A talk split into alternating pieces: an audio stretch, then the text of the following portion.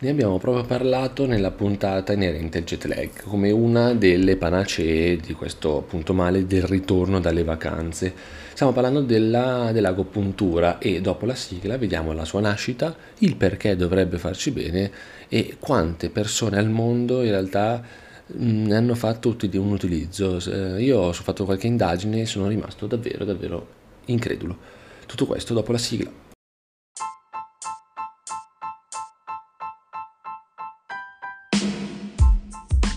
Pillole di Alimentazione è il podcast che fa per te, te che cerchi sempre le risposte a tutte le domande inerenti alla nutrizione, il fitness, lo sport e lo stare bene a 360 gradi. Tutte le domeniche online, ascoltalo ora. Bene, iniziamo dalle origini, quindi le origini dell'agopuntura risalgono a circa 2500 anni fa.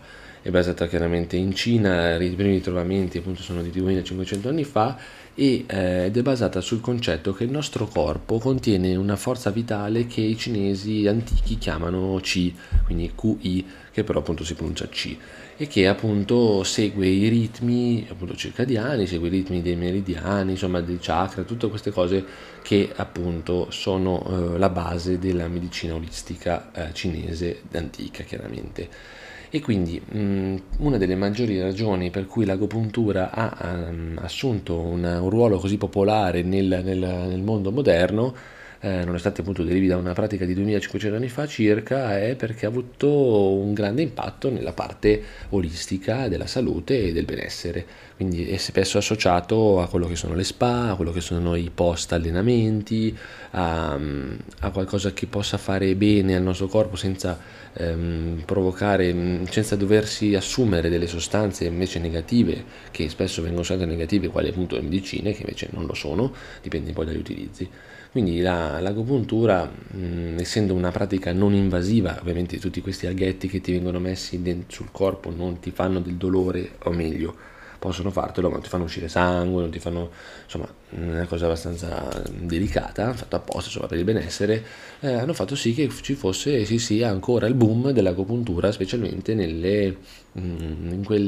in quella popolazione ovviamente altamente finanziariamente sviluppata, che può spendere diversi milioni di euro, perché qua stiamo parlando di miliardi di euro, anzi di dollari nel corso dell'anno. È un mercato che appunto vale 23 miliardi di dollari nel 2020, solo appunto stando a queste stime, ed è in continua espansione, perché il progetto è che appunto sia in continua espansione, proprio perché c'è sempre questa tendenza a preferire il benessere, per fortuna, però anche a scopo di trovare delle soluzioni un po' alternative che sono abbastanza diverse. Tante ricerche suggeriscono che l'agopuntura possa curare diverse malattie, tra cui appunto il dolore cronico, mal di schiena cronico, l'osteoartriti e tante queste cose che poi vedremo se è vero e perché nella fase successiva di questo podcast. E quindi praticamente abbiamo detto che tanti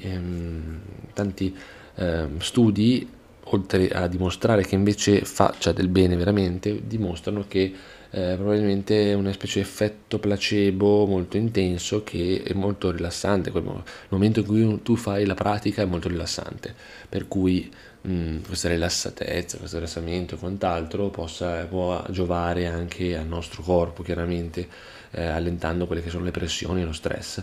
Però tanti studi dicono che possa essere anche solo un effetto placebo. Tanti invece la associano a una terapia complementare, sempre prima su base medica, quindi parti con una terapia medica e poi aggiungi quella che è l'agopuntura.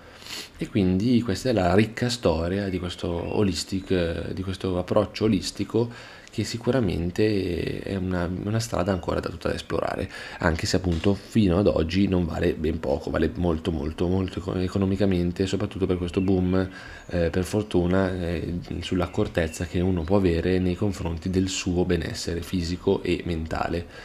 Non c'è una stima precisa del numero di individui che utilizza l'agopuntura come rimedio o come abbinamento a un rimedio. Si stima che però nel 2017, secondo il National Health Interview Survey, condotto negli Stati Uniti nel 2017, appunto circa 8,4 milioni di statunitensi adulti abbia provato l'agopuntura, quindi non pochi, non tanti, ma anche pochi, quindi insomma un bel numero. In tanti paesi come la Cina e l'Asia, dove l'agopuntura ha le sue radici, ovviamente la pratica è molto inserita e anche socialmente praticata e accettata, ma stiamo vedendo che anche in Europa si sta espandendo notevolmente questa pratica. Adesso siamo venuti alla parte diciamo più biologicamente scientifica del podcast, in cui appunto vediamo gli studi, cosa dicono gli studi che credono nell'agopuntura, quindi non quelli che dicono che è semplicemente un effetto placebo, ma quelli che credono proprio nell'agopuntura. Quindi in tanti ha benefici in diversi ruoli biologici. Uno dei primi è appunto la modulazione dei neurotrasmettitori. Qualche studio ha ritrovato degli effetti positivi sui livelli di attività dei neurotrasmettitori nel corpo, includendo anche le endorfine, le serotonine e le dopamine, quindi questi neurotrasmettitori, perdonatemi, entrano in gioco quando c'è una modulazione del dolore, della paura, dell'umore, quindi potrebbe essere abbastanza importante. Un altro degli aspetti è l'attivazione degli oppioidi endogeni, che sono, come a dire, oppioidi esattamente come quelli che andiamo a ricercare con le droghe, ma sono endogeni, quindi sono prodotti dal nostro corpo. E quindi come le endorfine, queste sostanze, queste molecole che ci fanno bene alla psicologia e alla salute mentale.